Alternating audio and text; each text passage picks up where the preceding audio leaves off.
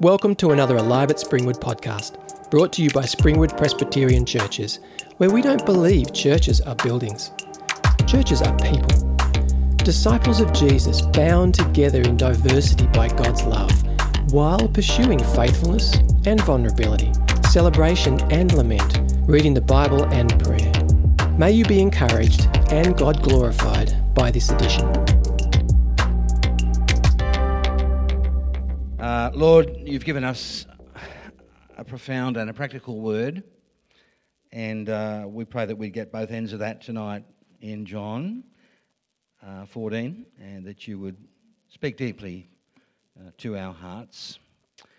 Um, so be with us now and teach us in Jesus' name. Amen. Well, the worst thing imaginable for these disciples is about to occur.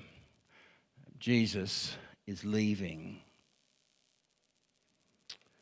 They don't understand, and I think if we put ourselves in their sandals, we can understand that. Um, only one of them responds in this passage. It's Judas, not Iscariot.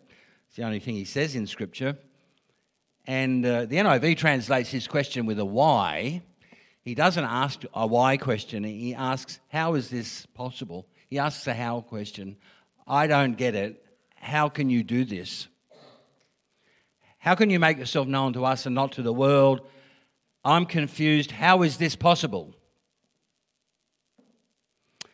He's the only one who speaks, and perhaps the rest of them are just too sad to say anything. Or perhaps too confused. They need time. Jesus is leaving.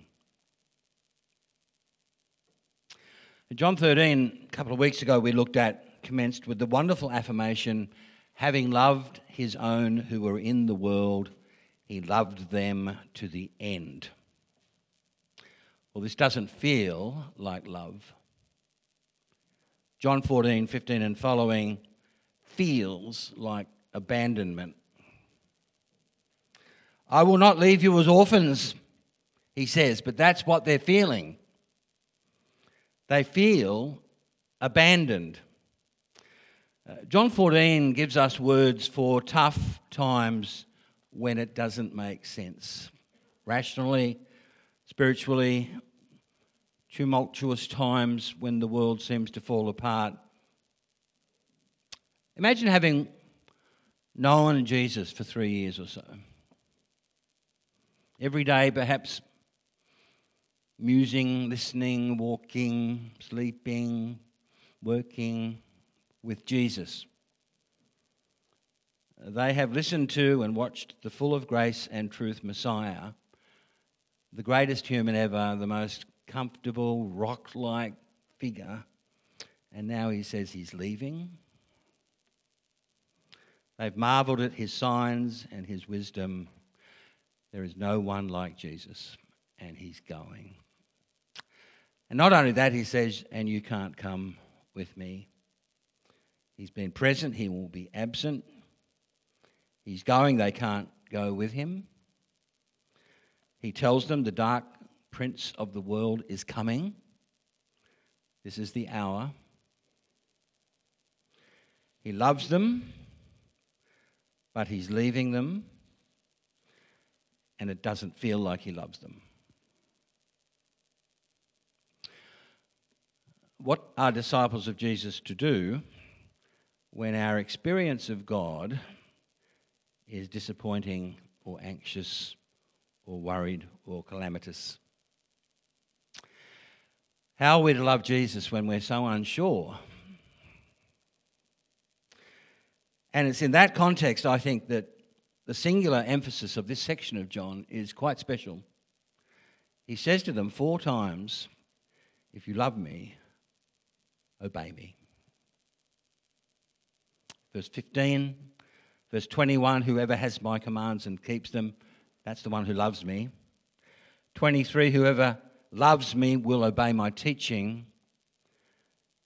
24 The reverse anyone who does not love me will not obey my teaching. Jesus equates discipleship love with faithful obedience.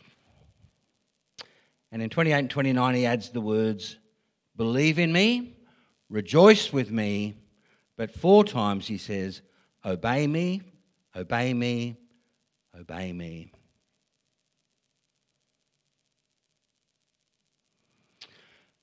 And we'll talk about obedience for a little while because I think we've driven quite a gap between love and obedience in our current world. Love can mean pretty fluffy things, it's a good feeling word. We talk a lot about God is love. But the word obedience, that's, that's a pretty bad rap in our culture, as though it's a restrictive word, an imposed word, uh, a word about loss of freedom. But Jesus equates love and obedience very carefully in this passage. We've already said uh, in John that love is loyalty, it's the opposite of betrayal. Judas betrays Jesus. To love Jesus is to be loyal to him. That's one John 9 expression of love. But tonight, love is obedience. And it's obedience when, particularly, the times are tough and you don't feel loved. Love is a vast word with multiple and profound meanings. But clearly in John, love is more than words, it's more than emotions, it's more than intentions, it's more than inspiration or attraction, it's more than thoughts, it's sort of what Mike was talking about before. I was quite amazed that you came up with this very practical expression of Christian love. People want to know what you do and who you follow, particularly when the going gets tough. Discipleship love is obedience. And obedience to Jesus in Scripture, even when it seems as though everything's falling apart, is the freest expression that it can possibly be. It's not restriction, it's not enslavement, it's actually the way, the truth, and the life. The grounds for our obedience, John 13:1, having loved his own who were in the world, he loved them to the end. And even when it doesn't feel that way, Jesus loves you. Jesus loves us. And our love for Jesus in return is obedience. Keep hearing his word, keep calling him Lord, keep doing his will, keep trusting and persevering, keep wrestling into your responsibilities and obey Jesus. That's the disciple side, I think, of love. What about the love of Jesus in John 14, 15 and following? Well, what Jesus says in John 14, 15 and following is quite remarkable. And he promises the disciples that though he is leaving for a short time, everything that his presence has meant to them up to now his comfort, his strength, his holiness, his wisdom, his teaching, his peace, his grace, his compassion, everything his presence has meant to them till now is about to be increased and intensified. Everything his presence has meant is about to be greater He's about to be more present, more intimate, and more wonderful. And in 14, 16, 17, Jesus says, I will ask the Father, and he will give you another advocate to help you and be with you forever, the Spirit of truth. And the word another, I will give you another advocate, is really important because Jesus is saying, I have been your advocate, and another one is coming. Uh, this word advocate, sometimes it's translated by the uh, translators of Scripture as comforter, sometimes as friend, sometimes as helper. People have pointed out over the generations that it has legal connotations of somebody defending you in a courtroom and speaking for you and representing your cause. But I like the word advocate. Often in the disability sector and uh, with Jerem, as we've been talking about caring and supporting, the word advocacy comes up. Jera, vulnerable people, poor people, people with weakness need advocates. Advocate's a strong word. They need someone to speak for them, represent them. Somebody who's loving, powerful, competent, present. Jesus says another advocate is coming, and in saying that, he says to the disciples, I have been your advocate. I've been here as your helper, your friend, your comforter, right alongside you, leading you, teaching you. I've been strong and faithful and trustworthy.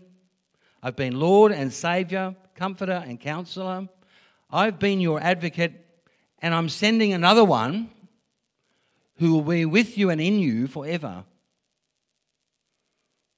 His presence, everything that has meant, Jesus says is about to be intensified and more wonderful than it's ever been. Now, we know this advocate now, and he's named in John as God's Spirit, the Holy Spirit. So let's talk about the Holy Spirit for a while tonight.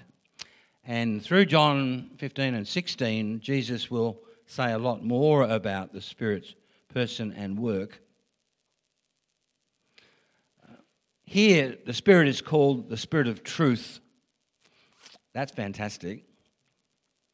Uh, that's not just meaning the Spirit is the Spirit of facts or rationality, as though truths are principles. He's the Spirit with integrity. He's the Spirit who's faithful. He's the Spirit who cannot lie. He's the Spirit of strong covenantal commitment and promise keeping. He's the Spirit of truth. And the word helper, which is sometimes used of the Spirit, that's a great word. Psalm 121 Lord, you are my helper. It's a strong word which means you're on my side, you protect me, you keep me, you travel with me, you journey with me. Uh, helper is strong. It's not servant, though it does connote that, but it's protector. The Spirit is a helper, a protector, who comes alongside to lift up, to comfort, support, and be with. So, who is the Holy Spirit?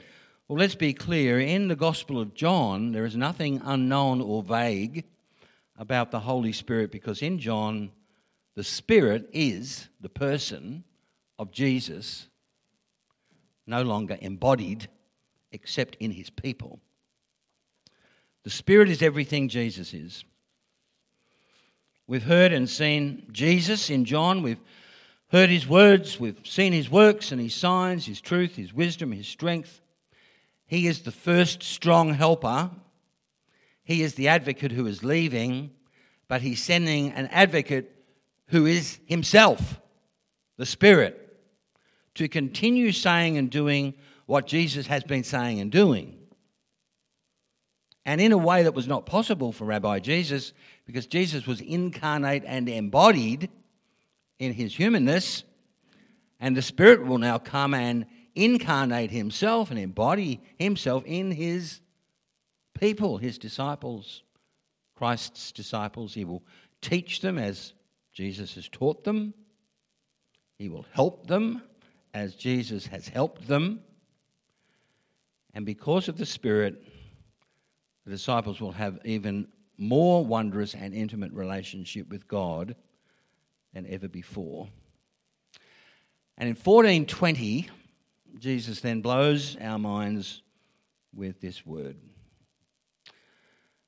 Uh, the NIV translates, you will realize. Uh, that's not very good. It's you will know. Um, realize is a sort of a soft word. I think know is an intimate, loving word. It's the most intimate word in Scripture to know someone. You will know. I am in my Father, you are in me, and I am in you. There's three knowings. You will know I am in my Father, you are in me, and I am in you.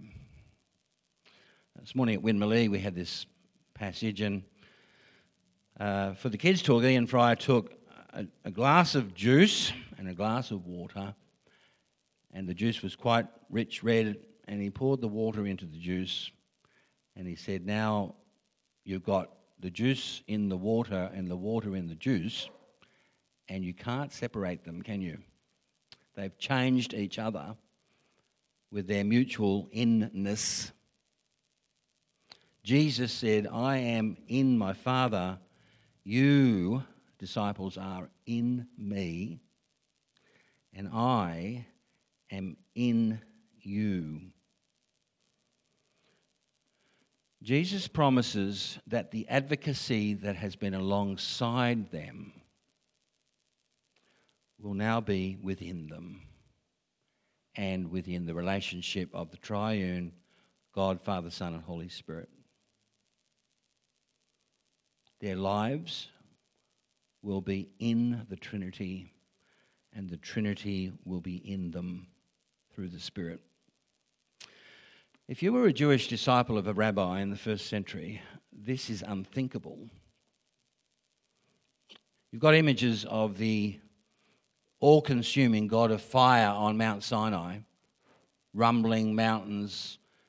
And Moses actually says to the people, Don't touch the mountain because if you do, you'll die. You can't come close. Some can, special chosen people like Moses, but most can't. Now, Jesus is not saying you'll be close to God, He's saying God will be in you and you will be in God. The intimacy of this is remarkable. Far from leaving them as orphans, their very identity will be forever shaped by the most intimate relationship imaginable, living with and in Father, Son, and Spirit together. This is not just a vertical individual inness, it's a horizontal. We're all in this together. We're all in Christ. We're the body of Christ. The Spirit is among us and in us, gifting as He will, building the body of Christ. This changes you to God and you to us. It changes everything. Far from leaving them as orphans, in verse 23, Jesus says, Anyone who loves me will obey my teaching, and my Father will love them, and we will come to them and make our home with them. You don't just have a home, you are God's home yourself. You are God's home. And when Paul prays in Ephesians 3, he prays that Jesus will be comfortable in his new home which is your heart and the heart of the church. Far from leaving them as orphans, Jesus says, If I don't leave for a little while, nothing's going to get better, but I've got something really good in store for you. We're going to come and live with you forever and in you all forever. And you will share that inness in the church. Here are the grounds for the promise of peace in verse 27, where Jesus says, Peace I leave with you all, my peace I give to you all, not as the world gives. So don't let your hearts be troubled and don't be afraid. I'm your advocate, and I'll never leave you. These are the grounds for the disciples' love and obedience, joy and trust. And they are the grounds for our love and obedience, joy and trust. There are times when life feels, and the experience of life that we have, really difficult. And some of us are going through hard times now with very serious sickness and very challenging family or friendship or personal situations. It doesn't feel necessarily as though Jesus loves you. But these words in John 14 are for such times. And holding on to the love of Jesus means obeying Him, believing in Him, and rejoicing in Him. Our identity is bound up in the inness of God with us. Comforter and friend, helper and teacher. As a church and individually, this is what gives us hope and joy and the fuel for obedience in the greatest challenges of life. So, where this teaching goes in the New Testament is to the pinnacle passage of Romans 8. And I just wanted to highlight some of the work of the Spirit and the Son and the Father in Romans 8. And then I want to pause and ask us to work through some situations in our own lives, perhaps, just in the quietness of our head, before we have a wider conversation. Romans 8:27 tells us that the Spirit helps us, He's our helper when we're weak. Paul writes, We don't know what to pray, but the Spirit Himself intercedes for us with groanings too deep for words.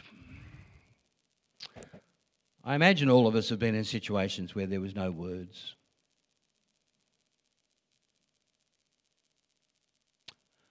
Words just felt hollow. There were no words. Romans 8 says the Spirit finds the words, intercedes with groanings too deep for words.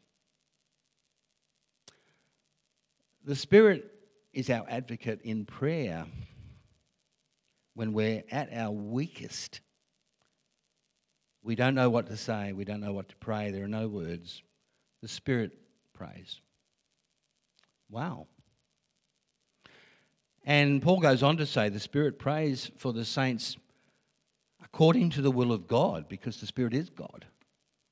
Not only does He pray for us, but He prays exactly the stuff we need prayed because He knows what God's doing and we don't. He's our advocate. When words won't do, there are no words. 831 If God is for us, who can be against us? There is no greater advocate. 834 Christ Jesus is the one who died, who was raised, who is at the right hand of God, interceding for us. Christ intercedes from within us, Christ intercedes at the throne of God. He is our advocate in heaven and our advocate on the earth. This is why Jesus said, Look, it's better if I go for a little while. I'm going to come back and everything's going to be intensified and more intimate than ever. 837 In all these things, tribulation, distress, persecution, famine, nakedness, danger, and sword, we are more than conquerors through him who loves us. And I've often pointed out that 837 doesn't say from all these things we are more than conquerors, but in all these things, we are more than conquerors. Sometimes, and Paul experienced this himself, and certainly Jesus did at the cross, sometimes the tribulation, distress, persecution, famine, nakedness, danger, and sword are not taken away, but in them we conquer. There is no promise in Scripture of a trouble free life. There is promise of advocacy in trouble. Strong help, grace, more than conquering in all these things. That little in there is really important, not from, but in. Sometimes we think, God, you're not hearing my prayers. And Paul, three times, you know, please take this thorn away. My grace is sufficient for you and Paul said, and I'm content with that. In fact, he said, well, one translation says, I'm delighted. I, I think that's a bit strong. Literally, it says, I'm well content. That, that will do. I don't think we find delight in times of terror. I found, he says, contentment, and he had to learn it. 838, 39, I am sure, I am convinced that neither death nor life, angels nor rulers, things present nor things to come, powers, heights, depths, nothing in all creation can separate us from the love of God in Christ Jesus our Lord. Nothing in all creation, past, present, or future, nothing, angels, rulers, nothing can separate you from the love of God in Christ. That's where John 14 goes in terms of the experience of the first century church in Romans 8. No wonder the gospel is good news and we hear about the vulnerability, the experience of fires and floods, droughts. And we need to say there's an advocate. And this advocate will represent you before God and help you and strengthen you. And even if the distress continues, you're not on your own. And I'm with you too. We're with you. And Jesus is with you.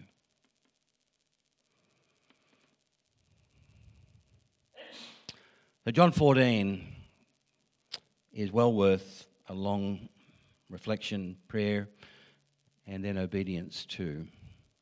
I want to finish by just having us close our eyes and pray for a few minutes and perhaps name something that is really horrible at the moment for you or somebody you know.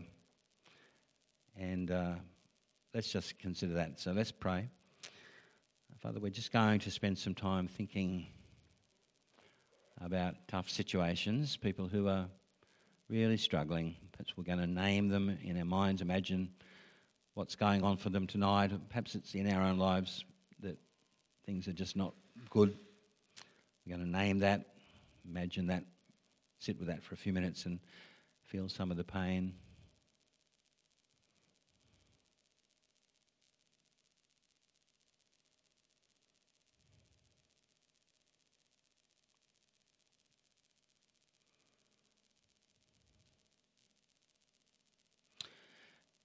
Lord, I know that for myself, when that happens, sometimes I just want to run away from trusting you, do my own thing, get angry, rebellious, independent, stubborn.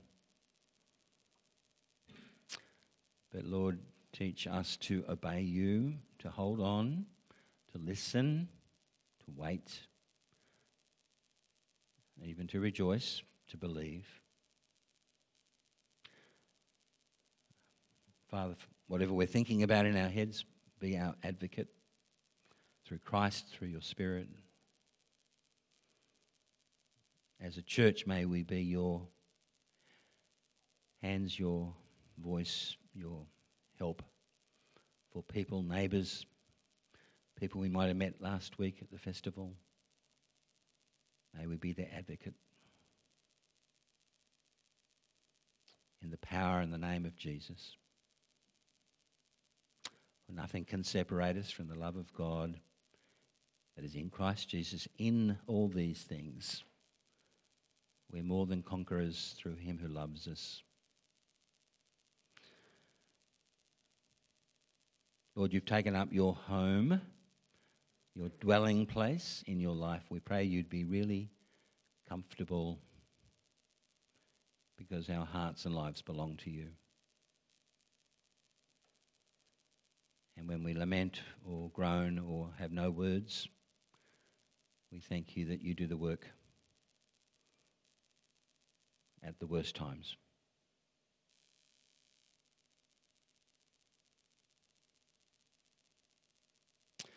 We bless you for your words in John 14.